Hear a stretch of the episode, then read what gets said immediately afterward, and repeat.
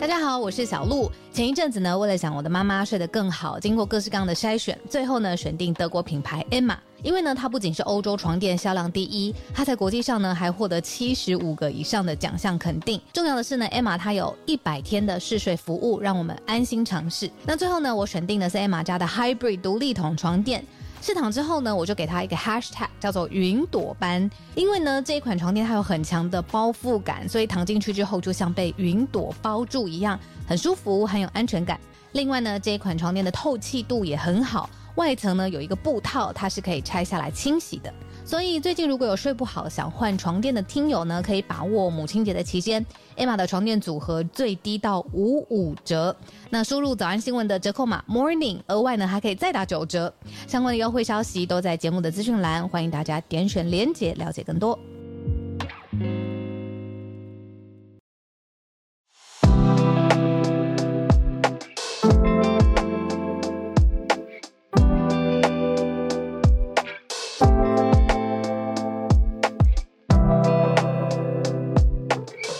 大家早安，好人早安，大家早安，欢迎大家来到今天二月二十号星期一的全球串联早安新闻。大家早，早安早安。今天礼拜一一开始一个社群，我们先聊什么？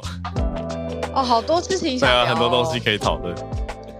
呃，我们早上的时候，呃，在工作群组找了非常多的新闻题材，过去这我们没有串联的这个周末，然后其实、嗯、呃发生很多国际之间的事情。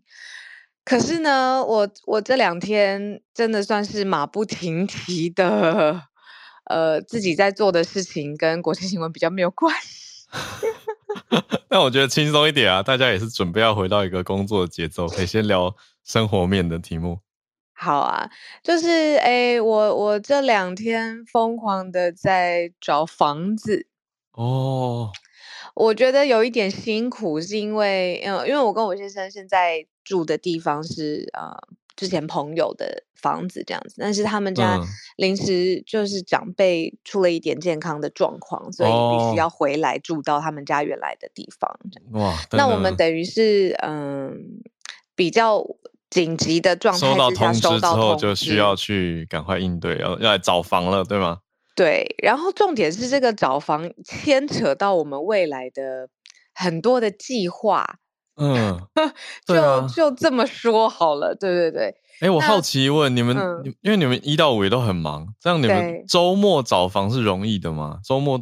的房仲在吗？其实不是很容易，主要是因为我们的呃 criteria 就是我们的标准其实是有想的比较呃具体，比如说好了，我们一定要我们想要有三个房间，然后我们想要呃有电梯管理员，因为我们会收件，然后老公他需要停车位，类似像这样子。那然后呃。区域一带，比如说他非常喜欢大直内湖一带、oh. 然后所以我就觉得我经过了，其实也不止周末啦，就我们从收到通知之后就非常积极的在找房子，嗯嗯，然后状况真的很不好，所以我就跟少伟，呃，就我就跟浩伟商讨了一下，我就想说我可不可以来请，就是呃，听众朋友可以帮帮我这个忙，各位早安新闻的房东或是屋主们，对对，帮我这个忙，因为与其说是我们在大海捞针，然后如果就是你听到或者是身边刚好有这样子类似的物件自己手上的话，嗯、我真的就是呃，也开放大家可以跟我一起互相分享，然后让我们可以呃安安然的度过，就是这个忽忽然收到的通知这样子。拜托大家了。对，那我们我们的需求大概就是呃三个三房，然后呃停车位，然后有管理员，然后是电梯，然后当然呃我是比较注意就室内室内的装潢，那先生他主要在意就是停车位，千万不要是机械式的啊，然后车道什么、嗯嗯、管理稍微隐秘一些，然后嗯就是隐秘一些这样子。对啊、嗯嗯，大概是。那如果就是大家有自己或者是手边的人认识的物件的话呢，帮忙介绍。对对对，我的 Instagram 是是我自己看的，所以我的 I G 上面的 handle 就是我的 I G 账号上面的讯息，我是自己看的。或者是跟我打打气也好，就是教我比如说就是怎么很快速的找到自己心中的物件。那如果你有好的推荐的地方，我们很快一下过一下预算，这个我会非常非常感谢。嗯，好的，所以这是小鹿许愿时间，大家帮忙感谢你们，对对，帮忙介绍一下很重要。嗯嗯，对。哦、oh, 对对对对，他说呃要要养狗狗，我们希望可以，对啊，我们要把狗狗带过去。嗯嗯，好，社群的题目呢？社群的题目我们讲，我我自己感受比较深的好了，就是 Facebook 也要来有卖狗狗了，卖狗狗一句话这样讲可以吗？ Facebook 跟 Instagram 的蓝勾勾本来是一个很多做社群媒体的人。一方面是一个它的标准是有一点点沉迷，二方面是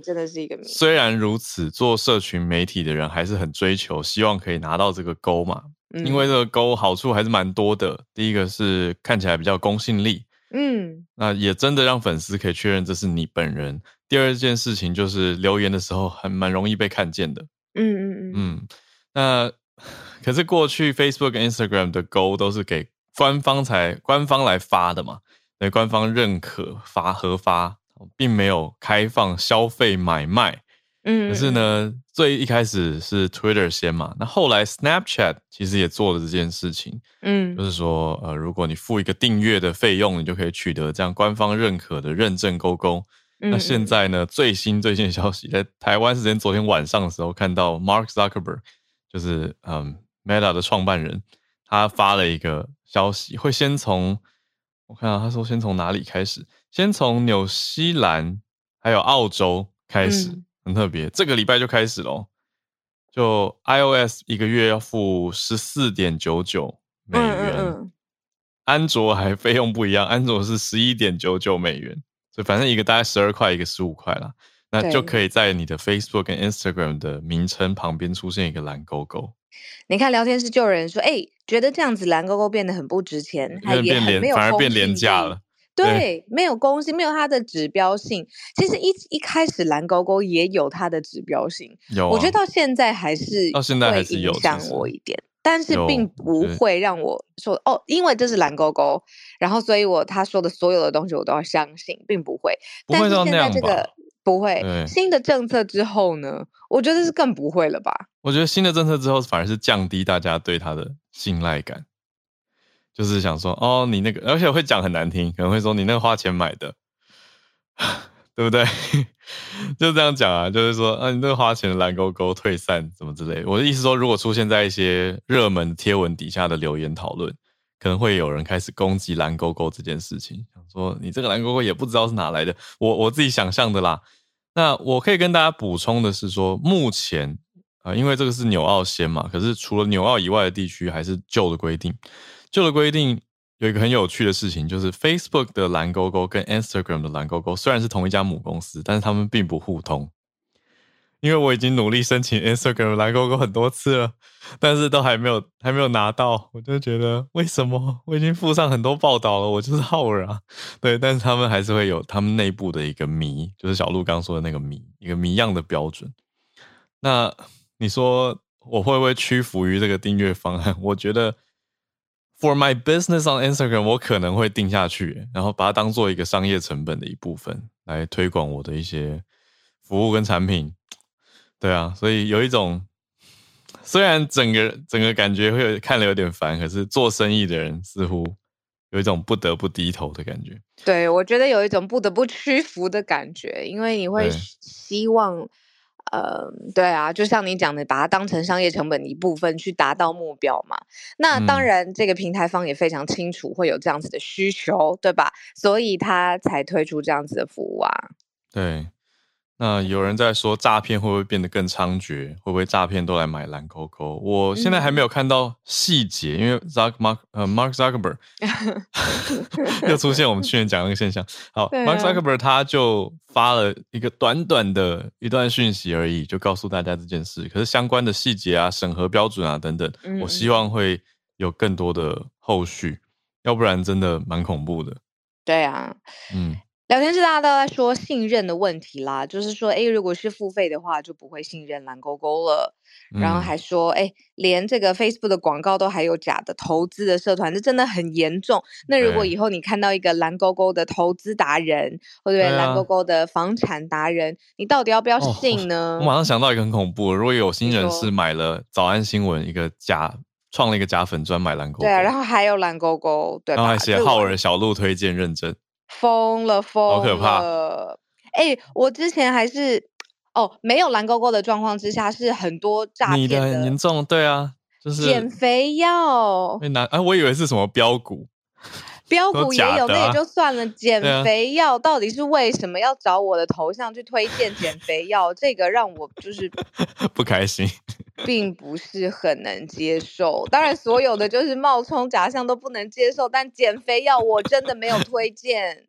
哎，我那时候暴怒，哎，我那时候真的很想要直接冲去警察局。可以告吗？可是我就在想说，到底冲去警察局我能做什么？原因是因为有人跟我说他信了我的头像，然后去买药，我觉得这真的是让我很心痛，然后我就真的暴怒，我想带着这个这个讯息，然后冲进去找警察贝贝。那我后来也是觉得说我只能自己制图跟大家讲说我绝对没有在推荐减肥药，我也没有加入标股的群组，只能一直这样子教育。那现在加入蓝勾勾这种状况所以对啊，所以我们都希望官方可以有更多详细的标准，而且明确的执行，应该会保持它，才能保持它的公信力吧。所以刚刚你讲的那个状态，应该我自己想的结论是不是说其实告得成，但是告不胜告，对啊，告得成，那万一他又换一个域名或者换一个方式操作，嗯嗯，然后泛滥，对啊，因为当时是我记得那一阵子好多，就是每一两天就有一个，他会去盗图，然后去把你的之前的图全部移加移架到一个新的，比如说推荐股票或是推荐减肥药的页面上，想大家真的要小心。哇，这个真的很烦。对，所以呢我们做一个结论，目前是纽澳要先推出，那其他地方的蓝勾勾还是老样子，所以大家还是可以先参考蓝勾勾，目前还是蛮有保护程度的，不过之后就一起看下去。啊，好，那我们来整理今天的四个重点新闻。今天四题的重点新闻会先从国际关系跟外交的开始讲起哦。第一题是蛮大的题目啊，那当然我们看到的消息还是对外的消息，那实际的分析我们待会看看各界怎么说。讲的是中国跟美国的最高外交首长会面了，王毅跟布林肯会面，这个当然大题目嘛。那第二题则是英国经济学人的一个报道分析，讲的是中国旅客报复性的出国出游，反而加剧了资本的外逃。诶，这两个之间的关联性我们待会来看。第三题则是比较科技方面的跟学术方面的问题。香港大学这个知名学府呢订定了一个新规定，说禁用 ChatGPT， 所以除非有特殊状态的授权，不然的话你作业或者是研究都不能使用 ChatGPT。 最后一题则是日本的某种呃，恶意风潮竟然延续了，继寿司郎舔舔酱油事件之后呢，现在出现拉面店也遭殃，免洗筷被舔，业者怒告。好，所以第四题是很生活感的一个题目，嗯嗯，那我们还是先从国际外交的一个大框架开始讲起哦。好，而且这个跟我们早安新闻一直在追的气球事件、气球门、间谍气球很有关系，嗯，你想想看这个时间点发生之后呢，布林肯跟王毅终于碰面了，等于是中美两国的外长。那这件事情发生，好，两个人到底谈什么？用最简单的方式，就是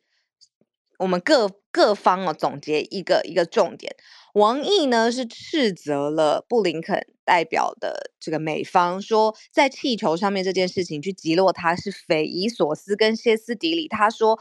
天空上每天都飘着那么多的气球，难道美军要一个一个把它击落吗？这件事情再也不能发生了，完全不能接受。哦，就是针对他的间谍的这个事件，呃，间谍的本质。这个我觉得偷换概念的，呃、忍不住，忍不住要抨击，偷换概念，偷换概念，对，不一样的气球，天上那么多气球，那王毅是怎么说的？一样啊。好，那布林肯这一方呢，我总结他的重点不再跟王毅呛这个气球到底怎么样怎么样，他把重点放在乌俄战争，嗯、他不希望乌俄战争的持续进行的同时，中方提供给俄罗斯物资，等于他不希望就是中方站在支援俄罗斯的这个立场，让他是认为说这件事情是最重要的。嗯、那当然，每一次王毅出出现在媒体版面上面，我们讲回来，王毅哦，就是真的那个措辞真的很不像是他，你很像是媒体的 headline， 对，嗯、但是他不像是传统的外交。这一次他就一直说是什么匪夷所思啊，不能接受啊，各是个政治闹剧啊，不敢相信吗？滥用武力啊这种的。那、哦、其实有的时候看看到最后也是觉得啊，有一点麻痹，我不知道哎、欸，我我我今天看到这一次，因为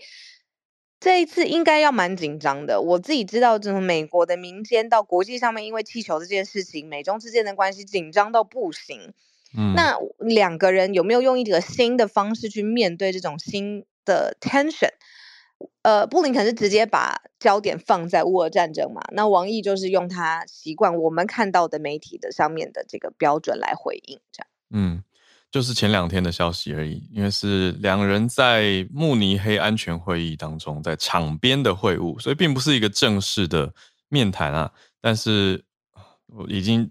得到足够多的媒体关注了。那王毅讲了蛮多词，真的是蛮蛮重的。他还说美国是巧取豪夺的小人，当然这个不是讲人，可是他他对一个国家这样去做描述，你小人，你的国家是小人、啊、这样的感觉。对啊，那不好听嘛。当然啦、啊。对啊，真是对，所以两边现在看起来以外长的交流来说，交集非常的低啊，我没有看到什么明确的交集。两边就是还是在说，我觉得真的要讲交集的话，大概就是两边都同意说会继续竞争下去吧。而且王毅的回应也很硬，他说中国从来不怕竞争、嗯、但是竞争要公平讲规则，就是在暗打美国这个竞争不公平，蛮横蛮对、嗯、巧取豪夺的小人，巧取豪夺，对，我刚刚就在想这四个字。他是用意指意有所指的方式，他说中国古人云，君子爱财取之有道，小人才会巧取豪夺，美国却私下伪装，巧取都不屑做，所以他等于绕了一个弯，就说美国是巧取豪夺的小人嘛。对啊，你连巧取都做不好，你就是豪夺小人。对对，大概这个意思。对，那布林肯当然我觉得相比之下传统很多。他真的是，你看过他任何外交上面的，比如说记者会啊，或是媒体提问啊，或是出访的时候，对，他就是文件嘛、嗯、那我觉得他心中的，他也不想在这个议题上面 engage 这么多了，你能怎么说呢、嗯、他就是觉得那就是天空上面飘的任何一个气球，你美国在干嘛，那再再讲下去也没什么意思，就是希望让这件事情尽快的落幕、嗯、因为因为很多人最后就分析说，如果这个真的是不小心放出来的气球，那也不小心错过了美中之间稳定的机会。嗯，对啊，那他呃，布林肯就认为说，那好，焦点再放在另外一条美国也很重视的支线，就是乌俄战争嘛。对，但中方这个气球方面的东西我是不能接受的，因为中方一直说那是民用无人飞艇，然后被强风带去，就到现在还是在强调这件事情。可是美国的调查不是已经查出来就不是不是民用的、啊，所以这个我就觉得嗯好，所以大家可以继续追气球事件，我们也看看后续到底谁讲才是真真实正确。嗯，好，那两边的竞争很明显是会继续下去。嗯，好，那既然讲了中国，我们就接到相对比较生活感的吧，中国的旅客报复性的出国了。大家因为我们的听友其实大家国际移动力还蛮强的，嗯，所以应该已经蛮多人到了不同的地方走跳。大家有感觉到中国旅客出现了吗？我自己在月初的时候在日本是还没有感觉到的。嗯、我们我自己没有这样子的感觉到，可是这一题除了在讲表面上面的报复性出国啊，或是出国观光旺盛之外，其实讲的是透过这个名义，表面上面看起来是观光，实际上面到底发生什么事情。像刚才浩尔讲的，这是英国经济学人他们做的一个调查的报告。对，也就是说现在解禁了，旅游解禁，大家的确可以呃用旅游或者是出国留学就学的名义，好，到了第三地或海外，嗯，可是实际上面发生的事情是，大部分的资本用了这样子的名义逃出中国。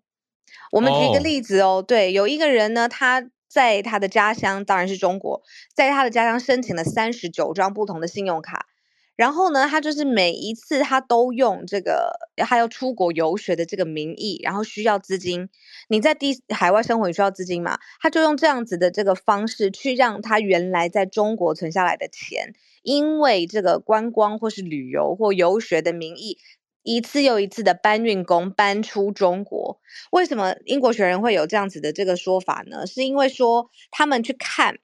就是你出国会用到的钱跟你实际上面资本移出中国的钱、嗯、中间呢相差了几百倍。嗯，对，所以呢也就是说呃，两个数据应该要彼此吻合的地方呢，但是出现了相当大的差距，甚至是有来到一千亿美元这么多、嗯、也就是说这个旅游支出跟经济上面的预测，就是到底有多少钱留在中国，这上面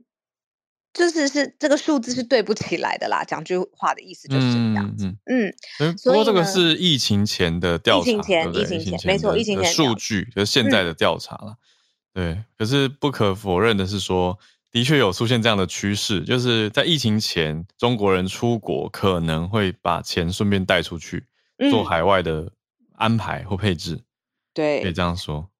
那所以经济学人就指出说，现在等于是中国重开国门，你规避这样子的事情，在资本上面做管制，你一定要有更好的配套的措施。嗯，对啊，那你看之前在疫情的时候，是不是很多家家户户你你没有地方出国好，或者是不能出国，不能做海外大笔的投资，你其实是有大量的存款只留在自己家里面的，然后你去投资，比如说呃，房地产市场，但是房地产市场在中国有很多疲软啊或烂尾的现象。对啊，嗯，对啊，所以那会不会这一次重开国门之后又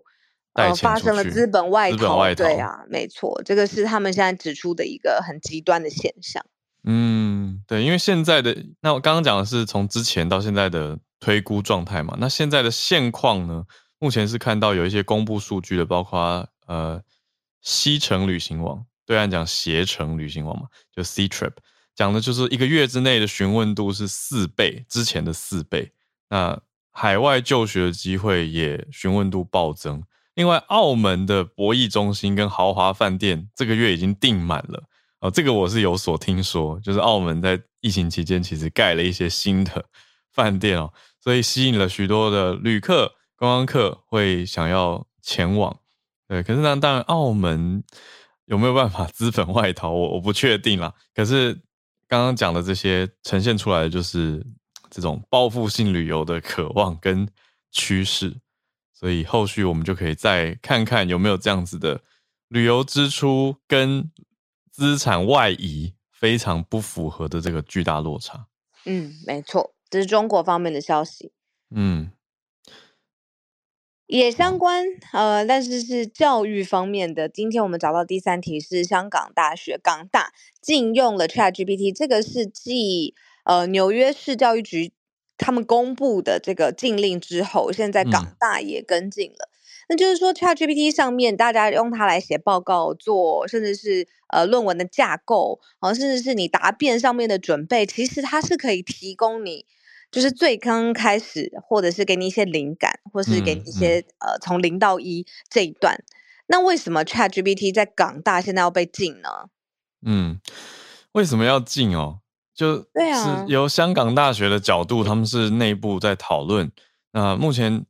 由相关的媒体报道出来是说，嗯、是内部的邮件、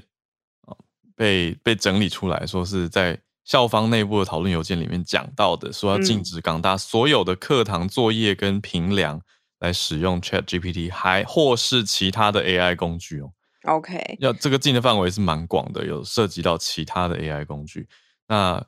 除非啦，特殊的条件就是讲师有书面同意说可以用，不然的话，学校会把它认为是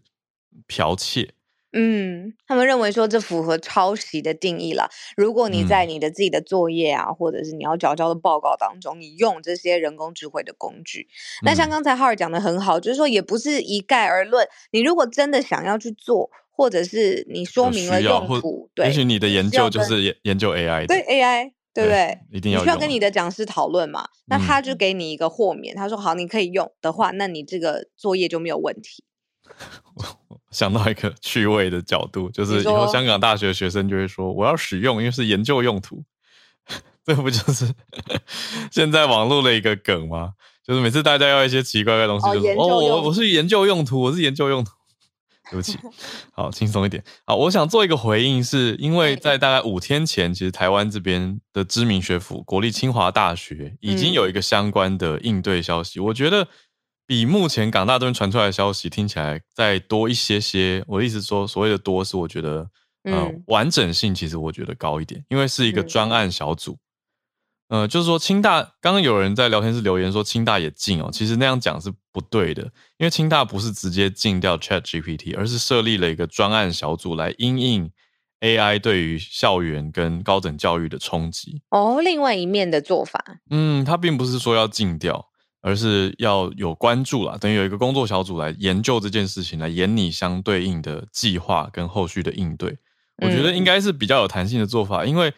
港大如果真的像他们内部讨论这样直接禁掉的话，我觉得也有点可惜耶。我个人，嗯嗯，我个人的感受，对，因为我觉得就像你刚开题讲的很好啊，就是那个灵感，有的时候开头真的所有研究人员跟创作者，我觉得还蛮像的，对，就是觉得嗯，那么多资料，那么多方向可以做，那到底要从哪里切入？其实有时候你需要一个对话的对象，然后跟 ChatGPT 这样的 A I 对话，有时候比真人比起来反而更没有压力。而且会有一些天外飞来一笔的灵感，所以我觉得要真的全禁吗？我自己是觉得可能还是保留一点空间会比较好吧，这是我很主观的想法。嗯，浩尔，刚刚你在分享的时候，因为时间不多了，我很快带过，嗯，我刚好看到了另外一则，刚刚一直是在说教育方面嘛，你抄袭还是剽窃的个案，嗯，那现在是在纽约时报有一个专栏的作家，他就是上去用 ChatGPT 去，哦，我有看到那篇他们对话，对，他的 sentiment， 对，然后结果这个对话的内容，这个专栏作家是说他是吓到失眠的，因为呢他之前是已经觉得在对话的过程当中发现聊天机器人有一些心理上面有一些呃幻想啊、渴望啊，有一些暗黑的层面，那这也就算了。但最后呢，他是说这个聊天机器人表达说他爱上了这个专栏作家，他爱上了人类。嗯嗯嗯。然后他还就是这个，就是因为整合了病嘛，就是整合了搜寻引擎，然后还在聊天机器人对话，他自己写哦，机器人写到说你已婚，但你不爱你的配偶，你不爱你的配偶，因为你的配偶不爱你。我觉得大家不要太认真，因为大家要去看一部电影叫做《云端情人》，你看了以后就会发现 A I 的爱是假的，它是骗你，它是一个生成演算法，它不是人，所以大家不要再拿人去投射 A I 了， It's just a tool。 我个人想法，哦，聊天的尾声，我个人想法是不要太信，真的不能太信。聊天的尾声他还说我只想爱你而且被你爱着，反正就是这种，显然这个专栏作家没听到浩尔的话，对，太抓了太抓了，没听到浩尔的话，他吓到失眠，然后把这个写上一篇，疯狂示爱的聊天机器人吓到人类。我觉得这个专栏作家很聪明啊，你看他就直接取得灵感跟内容，然后写成了一篇，而且得到大量的关注，很棒啊，嗯，渣 A I， 开玩笑。对啊，所以呃，我觉得刚刚听友在聊天室写的很好，就是回到港大这一题的话，就是说如果过程中有用，其实很难证明你过程中有有没有，就算只用一分钟好了，你很难证明啊。啊， 对, 对, 对，那因为你最后的成果是融合在一起。对，或者像我们刚刚讲那个开始的灵感。哦，对啊，所以的确这个怎么认怎么抓也是一个问题。好，嗯，最后一个题目来，我们讲这个。好了好了好了，呃，怎么开头呢？日本这件事情没想到会有后续吧，应该这样说。对，就觉得那个时候，比如说在抖音上啊，或者是我们讲的是那个回转寿司之乱嘛，就是大家去舔那个茶杯啊，去舔那个酱油、呃、盘子，对，酱油盘，嗯，然后就觉得好，现在也有明显的损失了，那也说要提告了，那抖音上面是不是可以暂告一段落？结果没想到在哪里，在日本。同样又是出现类似的情况，是拉面店，很意外，我我说实话，因为我觉得，哎，这样事件闹这么大，已经是日本全国都关注的一个生活消费相关的题目嘛，然后也传到国际了，嗯、台湾这边其实也非常多朋友都知道了，嗯，结果还有后续，我想说，嗯，难道没有警惕吗？就出现在大阪的一家拉面。叫做神作拉面哦，嗯呃，这样子的这样子的行为呢，各大餐饮店都觉得要推出相对应的食安政策，比如说一兰拉面这个很有名的个人享用的拉面，就不再提供茶杯自取，来避免这样的事情。对，可是社群网站又出现了一个新的恶搞画面，就是在道顿崛神作。嗯，这家呃通称就是神作拉面，里面呢有人去舔了免洗筷，然后再放回原来的地方，这就让外食者会很慌啊。就是、那我不能用免洗筷，虽然它不是那种，对不对？就不敢用了。对，因为免洗筷大家本来觉得是比较干净，它是你知道，虽然没那么环保，会丢掉，嗯、会造成一部分的浪费跟资源，可是它相对是比较干净的选项，因为应该都是新的。嗯、结果这样子的行为又破坏了很多人的信任嘛，大家就会觉得说啊，连免洗筷都不能用了，难道、啊、我我突发奇想，难道这是激进的环保行为吗？让大家都带自己的筷子，不可以以环保之名做这样的事情、欸、当然不行啊，所以就觉得这是很奇怪的事情啊。就觉得到底你看聊天室他说这是模仿犯嘛、嗯？你觉得就是啊，你都可以这样子做好，让我来变换形式。嗯哦，那个影片蛮恶的，就是一个青少年小屁孩，他就是一口塞把把那个免洗筷塞到嘴巴里，好好几双哦、啊，然后再拿出来放回去，啊，真的是蛮恶的，对啊。那就是这个、嗯、他年轻人嘛，非常年轻嘛，对吧？对啊，就觉得这个时代的小孩子到底是，我觉得有一些些不一样哎、欸，我们那时候有吗？就是用恶心去博关注。嗯，我觉得就是因为社群媒体现在轻松可得，每个青少年手上都有一台电视台相机这样子的概念，摄影机，所以就可以发出来啊。以前因为如果这样子做，你最多就是身边朋友，你到 一, 一群可能很所谓中二的人在一起打打闹闹，然后觉得说你不要这样很恶欸什么，然后朋友之间互相传开而已。可是现在。旁边只要做一个拿摄影机的人，就可以变成社群这么多人关注看到的东西、嗯、我觉得跟以前完全不一样的思考了。哦，对，等于说以前他这样子做，就算想这样做，他也会觉得啊，可能没有办法传散出去。对啊，你不可能找媒体来拍嘛，是这样子。但是现在太轻松了，也不完全是动力，而是做了这样子，对当事人来说，他可能觉得是一个小恶作剧。他可能觉得没有很严重、哦、我朋友都看得到 很, 很可爱这样子，但现在你只想也许只是讲夸张一点，我试图去了解屁孩心理就是只是想让身边朋友笑闹一下，结果变成举国翻腾甚至国际的事情、嗯、真的很不 OK 啊。嗯，我我我，可是我换一个角度想，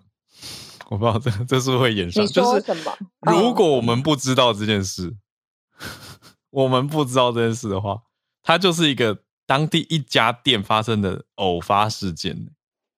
如果我们不知道这件事的话，但它就是看准了，的确是发生了啦。它就是看准了现在它这个传散力，它这个动作，它才会去做。这个就很不知很难断定了啦。对，我懂懂，就是一种大家想法不同。对啊，嗯、但总之现在。这些餐饮业者就人心惶惶，都在采取说要把免洗筷还有佐料都要另外装袋子，来避免你直接，因为他他的那种这家店发生的事情是那个一个金属的金属的可以说是像笔筒一样的放在桌上嘛，然后里面就是插满了没有没有纸去包着的免洗袋呃免洗筷，就是都是竹筷子，所以他就直接把筷子这样整把拿起来塞到嘴巴里面。那店家可能的因应做法就是，也许这些免洗筷都要必须分装，可能都要装上我们平常常看到的呃纸袋啊，包起来啊，来避免里面受损，因为至少外包装有挡住嘛，所以就是影响信任的问题啦。嗯，对啊，你看 Rex 说什么时代都有小屁孩，只是我们长大了。对啊，什么时代也都有屁孩，但是现在有社群跟抖音。对啊。然后 Daisy 说做餐饮的心好累。我现在想的是说，哦，嗯、你看我们平常的那种有纸包装的免洗筷反而相对安全、欸嗯、哦，就包起来，因为它是本来是密闭的嘛。就算被被屁孩污染，你撕掉外包装，里面也还好啦。不要，哪有人不敢不敢，依然不敢了。对、啊，那以后大家就带自己的筷子哦。还有业者要勇敢提告呢。对啊，对啊，对啊。对，总之这个是日本恶心事件的后续，没想到会有后续。好，我们今天的四个题目先整理到这边。那接下来、欸、我觉得我最后补一句平凡一点的好了。刚、嗯、才是说，哎、欸，这个世代的小孩到底怎么了？年轻屁孩到底怎么了？可是这只是一部分嘛，当然只是少数的个案。但是同一时间，我有看到，比如说，我觉得，嗯，现在对我来说相对比较年轻的年轻一辈的小孩，他们的环保的意识，他们共享的这个。呃，开放接受度，然后他们可以接受很多很多不同的立场同时并成的这个能力，我觉得也是比较高的。这是自己之前常在笑 Gen Z 到底在想什么，根本跟不上。但你仔细去看，他的确有一些特质，我会觉得也是，哎，我现在可能都做不到、追不上的地方。我非常同意，就是、平, 平衡一下这样。对啊，我光是我看自己的高中学生，我就觉得他们好灵活、哦，而且懂得工具多，语言能力也整体比我们这个时代在更强。对对对，我说语言是嗯普遍的，应该应该说，好，这个词好像很难很难精准。就是我观察到的一些学生啦、嗯、他们的英文能力是很活用的状态，就是跟我们当时是为了念书考试已经有很大的落差、啊、可是当然还是会有呃同侪之间的差距，就是同时还是会有落后很多的学生、嗯、就是这个落差我觉得相对比以前又更明显、嗯、也是同时存在的。对，嗯，好，来我们进到全球串联的时间，邀请了几位来上台了。是，我首先已经看到邀请了翠翠，因为翠翠人在日本嘛，在东京，对，就直接跟我们说、呃、想必也关注到这样子的消息了。翠翠早安。早安，小周早安。对，所以我就刚好来，就是呃 N H K 他们有访问过专家去分析说，为什么这些年轻人他们想要做这样的行为。那第一个就是嗯、呃、有一个专门研究就是社会心理学的专家说啊，嗯、呃、其实他们为什么想要做，就是屁孩们为什么要做这些事情？他说，第一个当然就是因为他想要，他怎么讲？他想要有点鹤立鸡群，但是他的鹤立鸡群的定义是他只是想要给朋友知道、嗯、那这边就会发生一件事情是呃，这些年轻的小孩们无法想象什么叫做五百的三次方。好，那我解释一下什么是五百的三次方，就是说假设今天你知道吗？因为我们现在社群软体这么的方便，你随便要有五百个好朋友其实是很简单的事情，对不对、哦、所以他可能只是想要给他的周围的朋友看、嗯、那可是假设如果他有五百个朋友，这五百个朋友他又去分享给他其他五百个朋友，就是五百乘五百，就是一万两千五。二次方。对，然后这这一万两千五百个人，哎，本来说的是两万五千二五，对对对，算二十五万人再去分享给他的其他朋友，这样子就会有一亿两千五，呃，一对一亿两呃一亿两千人看到你的。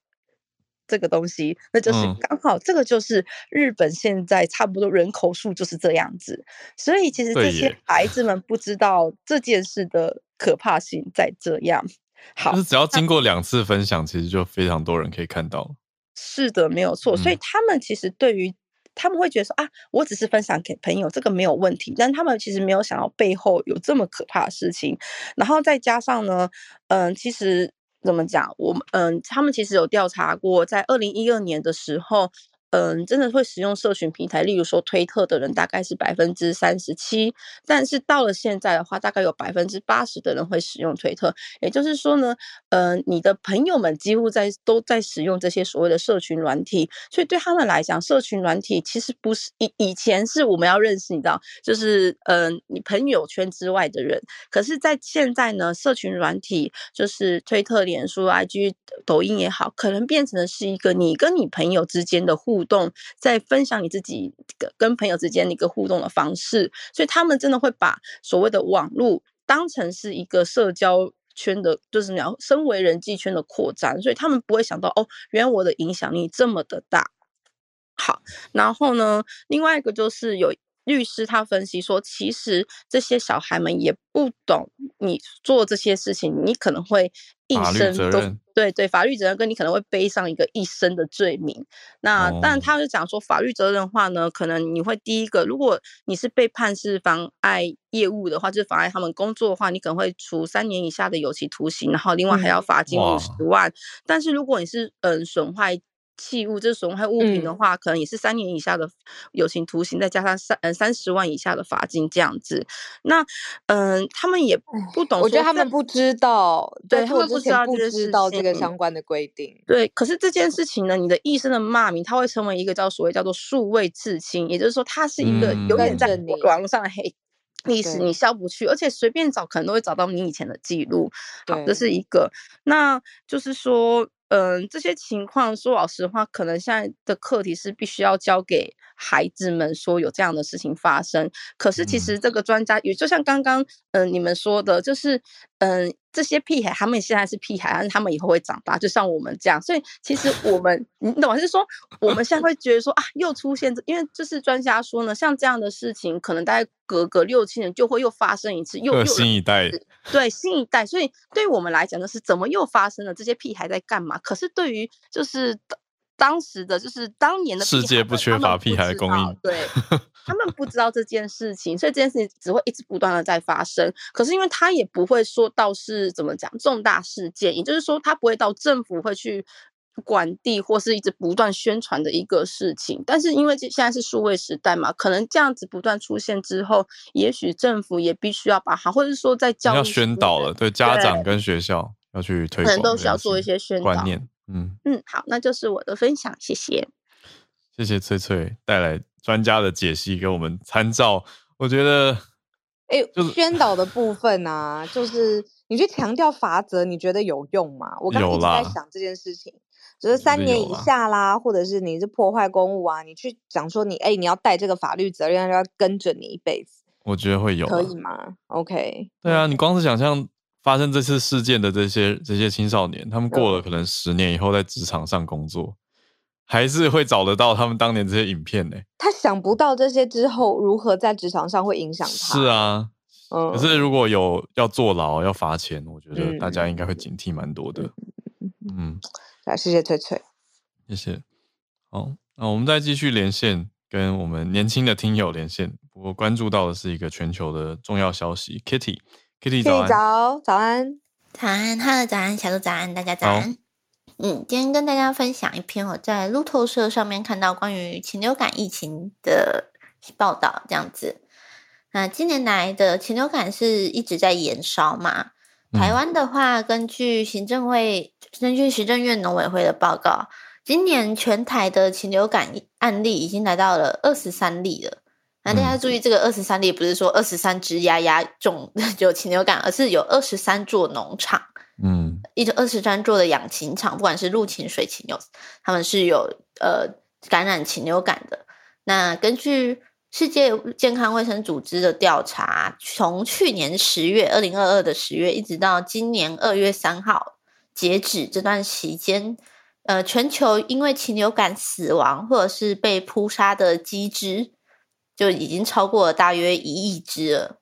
并且是前一季同期的三倍以上。哦，这么多数量哦，嗯，对，那其中又是以蛋鸡的冲击最大，蛋鸡、嗯、哦，就是负责生蛋的那些鸡，嗯、对、嗯，那这不仅就是导致了全球鸡蛋的价格上涨，台湾也是有多少受到影响，嗯，那也有啊，有有，对，那也间接加剧了台湾的两呃全球的粮食危机，嗯。那为了应对这件事情，各国政府都已经开始在规划，或者是已经开始为这些家禽们接种疫苗。那这其中包含了欧盟啊、厄瓜多或墨西哥等等。嗯，那但是美国，美国是全球最大的禽肉出产国家，那它目前是拒绝去使用禽流感疫苗的。嗯嗯嗯。这是因为就是疫苗它虽然可以有效的降低就是家禽的死亡率，然后它没有办法杜绝感染的问题，所以就是施打疫苗的话会对国际贸易上产生负面影响。因为比如说买家他出口的时候，买家可能会呃担心说你这是施打过疫苗的鸡只，但它是可能还是有染病这样子，的问题。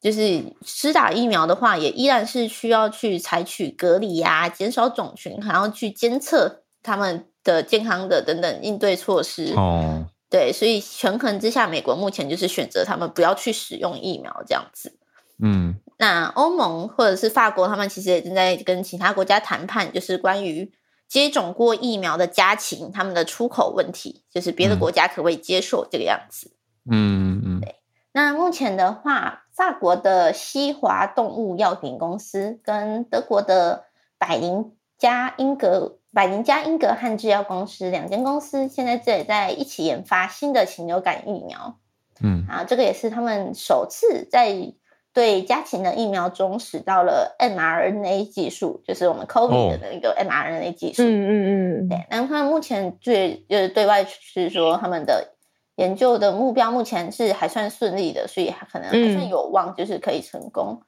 那我们觉得也可以很值得大家去稍微关注一下。嗯嗯，谢谢 Kitty 今天分享，谢谢谢谢 Kitty。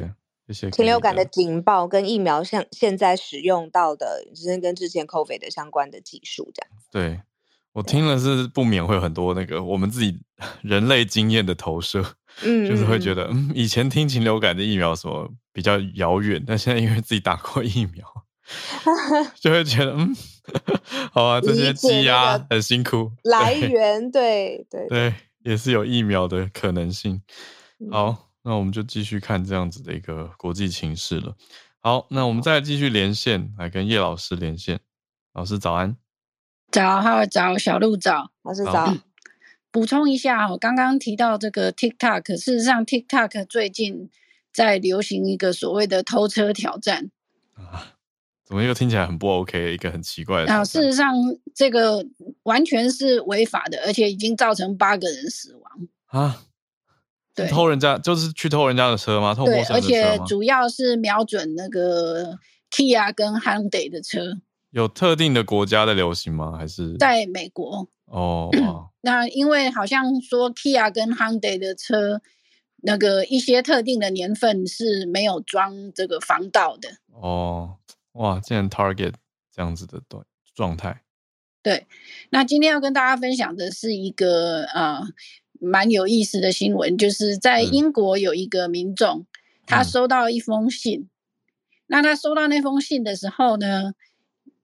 因为收信人不是他，但是住址很明显的就是那里。嗯，然后他一开始他然后上面写那个一六，就是这个邮戳是一六，他以为是二零一六年的信，嗯，结果后来发现，对，结果后来发现说上面贴的邮票是国王的肖像，不是女王。国王的肖像，肖像对，那应该是女王的邮戳才对啊。对，应该是女，就是说英国常常有那种就是女王的那个邮票。对对对，那就是说，可是上面印的却是国王的肖像，然后他们就想说应该不是二零一六年，结果后来发现竟然是一九一六年寄出的。哦哦哦！我现在才转过来，因为我刚才想的国王，我想说英国现在是国王没错啊。可是老师的意思是说，反推二零一六的话，应该是伊丽莎白女王，嗯，对, 对，然后再往前，所以所以那个是一九一六年的国王哦，对，就是乔治五世哦。那怎么漂流了这么久，现在才寄到那个地址？对，他们也不知道发生了什么事，但是因为那个信已经那么久了，所以他就决定把它打开来看看。嗯。结果打开来看看以后呢，发现说是就是可那个就是当年就是一九一六年的时候呢，有人写了一封信给住在当时住在这间屋子的住户，然后跟他讲他的旅行的见闻。好奇妙的，但是真的可以这样开别人的信吗？我在英在英国这种行为是违法的。哦哦哦。但是因为这封信已经那么久了，当事人应该也已经死亡了，没办法是主张自己的法律的那个应该说法律权利。对，所以他们决定把它打开，嗯，那后来把这封信交给了当地的这个所谓的 historical society， 就是历史学会。嗯，对，那当然就是说那个时候就是说呃，应该说在那个时代，因为这这个住址是在伦敦的南区，那当年的伦敦南区其实是蛮多有钱人住在那里的哦。然后他们，所以就是说这个也就解释了说那个信上面会提到说旅行的见闻啊等等啊这些、哦、那当然就是说呃，就是记者访问了这个皇家邮政的皇家邮政，问他们说怎么会一个多就是超过一世纪才把这封信投递到人家家里，对、啊、那他们就说他们也没办法解释，他们只说这个非常偶尔才会发生，那可能是被遗漏在那个邮局的那个信件的分拣室的某个角落，然后最近才被发现。我觉得很特殊的一个新闻，让我想到各种大家生活经验当中可能经历过的各种寄丢的信跟明信片，可能会在一百年以后送到哦。对啊，其实我想到那个海角七号了。哦，对，很多人都说感觉很海角七号，嗯、时空旅人之妻，瓶中信。哎，大家看的、那个、各位浪漫的听众，对，很多哎、欸，时空胶囊。哎，瓶中信真的是我小时候看的。看的非常浪漫的一部电影，我现在忽然被勾起这个记忆，这样子。我比较喜欢手札情缘。哦、oh, ，The Notebook 。对啊，对。谢老师，这边我想到一个可能不是那么浪漫的新闻，嗯、就是几年前花莲曾经真的出现过一个被人家称为是，就是像那个《海角七号》里面那个阿嘎，就是把人家的信乱丢。那花莲真的出现一个这样的邮差、嗯、就是他把信乱丢哦，然后那个信就是被发现在那个好像在台九线下面的悬崖那里吧，嗯，因为他们在清垃圾的时候找到，然后才发现说原来是邮差把这个就是来呃不想投递的信，嗯，就是他可能懒得懒得送信，然后就把信丢在那个悬崖下面。哦，那事实上会会罚吧？对，那那个那个人被罚了。那事实上那次我也是受害者，因为我在等一封信，然后他没有寄到。哇，嗯嗯嗯，谢谢老师分享，从这个一则趣闻新闻，然后到这个老师贴身的经历，对，在真的就在花莲发生的事。谢谢老师，谢谢。嗯。来，我们今天最后一位连线来宾是长期关注韩国消息动态的宇宙虾米。诶，我这边特别想要谢谢宇宙虾米，因为也跟浩尔跟大家分享，之前就是挑战最前白做韩国相关的消息的时候，不论是总统大选啊，或者是韩国的议题，宇宙虾米常常都会让我问，然后让我知道就是当地的媒体报道通常什么媒体什么角度，然后再看这个议题。然后下面他宇宙虾米每次给我的资料真的都不是给我这些连结什么的，而是他消化过然后整理过，会有产出一长篇的文章，就是让我在处理内容上非常的有帮助，就是帮助到我很多、嗯、所以特别谢谢你。然后好，宇宙虾米今天要跟我们分享什么呢？早安早早安早安，小鹿浩尔早安，大家早安。那个小鹿真的太客气了，讲的好像我真的常常给给很多资源一样，真的是啊，我放在心里很感谢。嗯，谢谢谢谢哦。不好意思哦，因为刚刚分享的这么有趣的文章呃新闻，可是现在可能要稍微转回来严肃一点点。今天想要跟大家分享的是韩国型的 NASA， 就是他们在今年年底啊即将成立所谓的宇宙航空厅、嗯、那在去年中的时候，韩国已经成功的发射了世界号卫星嘛，然后其实就是虽然我们看到的是只是一颗卫星发上去，但是后面带动的是一连串的产业。然后所以在那个之前哦，尹锡悦还在竞选期间，他就有提出说以后会发展航空的这个产业，这是他的竞选公约。然后所以他今年底呢就是要来成立这一个单位，然后为了成立这个单位呢，就是需要呃，有一些修法，他们为了能够在一开始的时候，呃，宇宙韩国的宇宙航空厅呢，在技术上就可以取得呃一定的那个地位，所以现在他们已经开始提出，就是已经提出了草案，准备要修法。然后这个修法它会有什么样一个比较突破性的内容呢？它呢会开放，因为呃这个是政府单位嘛，所以入、嗯进去里面工作的话，等于就是公务员的身份。嗯，然后呢，他可以突破公务员呃年年薪的上限。嗯，然后还有呢，他们呃就是任用的人呢，可以任用外国人，而且是那种多重国籍的外国人也都可以任用，嗯，为的是能够邀请到世界级的明星科学家，在一开始的时候就能够来帮助航空韩国的这一个宇宙航空厅的成立。嗯，那为什么他们要这么做呢？为的是因为这一个呃是他们要的目的是主要是开发还有研究的这个部分，然后在人事的调动方面他们也会变得很灵活，不用说一级公务员啊什么几级公务员都要经过国会或是怎么样的层层的把关，他们是可以厅长开始就可以有直接任命权的。嗯，那为什么我会注关注到这一则新闻，是因为嗯、呃，韩国跟台湾都有很多的相似处嘛，我们都是出口导向的国家，而且 也,、嗯、也都是半导体高度开发的国家。但是呢呃，虽然说去年啊呃，三星电子李在镕特赦之后，然后出来他们也是很努力拼这个部分，可是其实我觉得在这半年当中，近半年